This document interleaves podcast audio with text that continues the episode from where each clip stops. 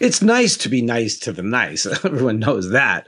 But expert recruiter Rich Bradley brings a new insight on how to be just a right around, right amount of nice for your career transition. Check it out. Niceness counts. Um, Yeah. I've talked to people at varying degrees of arrogant to subservient. Roll even, right? In in the world. You don't want to step on anybody, but you don't want to be stepped on. So Yeah. there's an element of keeping in mind, just be nice throughout all those mm. 11 steps. I was going to say the other thing to that, just being nice is you never know who knows who. I mean, you you get your, your, your SW one that you talk about. Mine is you, you just never know. You just Yeah. never know who knows who. And, and I've had that. I've had conversations that I've talked to somebody in the, in the grocery line and they've been like, oh, I'm the HR person at such and such company. Here's my card. Give me a call.